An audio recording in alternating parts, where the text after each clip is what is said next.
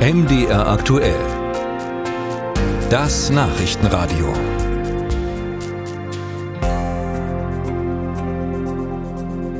Das war ein äußerst ereignisreiches Wochenende, was den Krieg Russlands gegen die Ukraine angeht, denn es gab einen Putschversuch der Wagner-Söldner gegen den Kreml bzw. gegen die russische Armeeführung, nachdem diese russische Armee wohl die Privatarmee nach Angaben von Wagner-Chef Prigozhin bombardiert hatte. Erst nahmen die Kämpfer Rostov am Don ein, dann ging es weiter Richtung Moskau.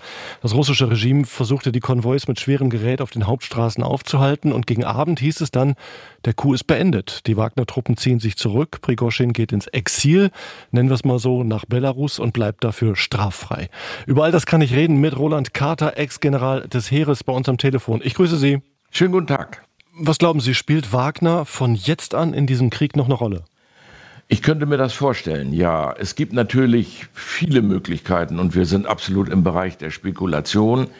Aber so wie die Dinge abgelaufen sind, passt vieles einfach für mich nicht zusammen. Da wurde uns ja der Mörder auf dem Silbertablett geliefert, da ist was faul. Mhm. Und ich sage mal, die Möglichkeit eins ist die, dass es genauso abgelaufen ist. Prigozhin hat sich übernommen. Prigozhin hat eine falsche Beurteilung der Lage gemacht. Er hat wirklich geglaubt, möglicherweise noch weitere auf dem Marsch nach Moskau würden sich hinter ihm versammeln und dann würde man eine stattliche Truppe zusammen haben, die dort tatsächlich für Putin und Moskau gefährlich werden könnte. Und da hat er sich komplett geirrt und als er das einen gesehen hat, hat er abgebrochen. Eine Variante, sicherlich. Mhm. Ich sehe eine zweite mhm. und die sehe ich relativ veritabel. Das ist die, dass Prigozhin jetzt, wie verabredet, ins Exil nach Belarus geht, aber ein Teil seiner Wagner-Truppen wenn nicht sogar alle hinter ihm herkommen. Denn ähm, das Angebot, in die russischen Streitkräfte eingegliedert zu werden, gilt ja offenkundig nur für diejenigen, die sich nicht an dem Unternehmen beteiligt haben.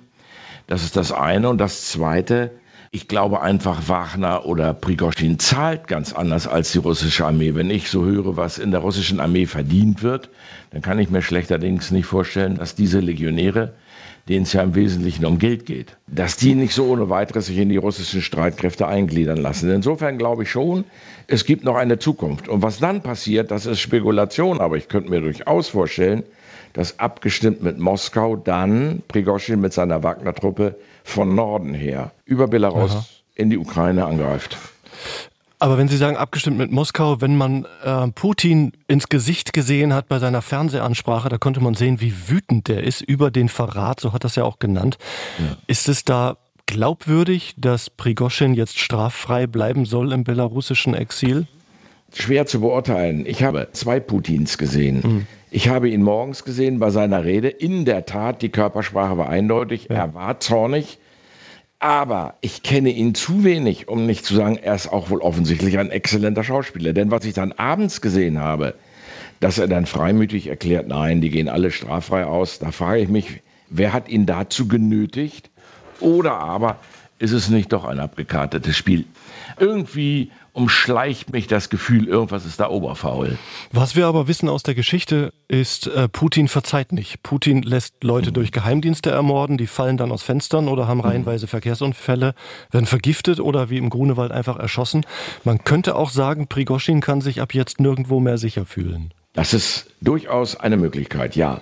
Wenn es so gelaufen ist, wie ich das als Möglichkeit eins genannt habe, dann würde ich auch sagen, Prigozhin muss jetzt in Zukunft sehr, sehr vorsichtig sein. Und wir wissen ja, eine komplette Sicherheit gibt es für niemanden. Und dann ist er in der Tat besteht eine permanente Lebensgefahr. Halten Sie es auch für möglich, dass die Wagner-Truppen, so wie Sie angedeutet haben, nach, auch nach Belarus gehen und von dort dann eine andere Leitung bekommen, um von dort in den Krieg einzuziehen, aber Prigozhin de facto raus ist aus dem Spiel?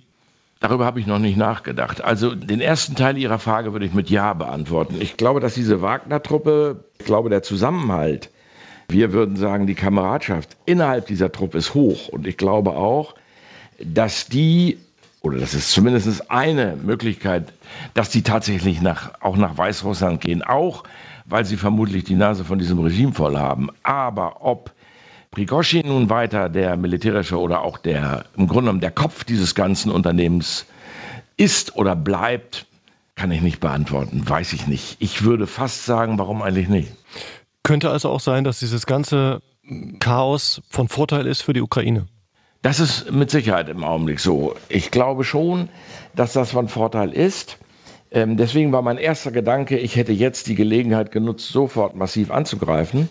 Andererseits bei genauem Nachdenken sagt man natürlich auch, nee, ich glaube, die sind da mittlerweile zu dieser fürchterlichen Tagesordnung eines fürchterlichen Abnutzungskrieges übergegangen, einfach weil die Russen zu lange Zeit hatten, sich da ganz massiv zur Verteidigung einzurichten. Und was wir im Augenblick sehen, sind ja doch einige Schwierigkeiten, die die ukrainischen Streitkräfte haben, dort massive Angriffserfolge zu erzielen. Sie sind im Bereich dessen, was ich Aufklärung durch Kampf nenne. Das heißt, sie schauen, wo sind die Lücken, wo können wir reinstoßen und wenn sie sie erkannt haben, dann massiv dort reinzugreifen. Dazu ist aber noch viel Arbeit nötig, viel Aufklärungsarbeit, aber dann auch das Wegräumen bzw. das Aufnehmen der Minen und, und, und. Also kurzfristig sehe ich keine durchgreifenden Erfolge.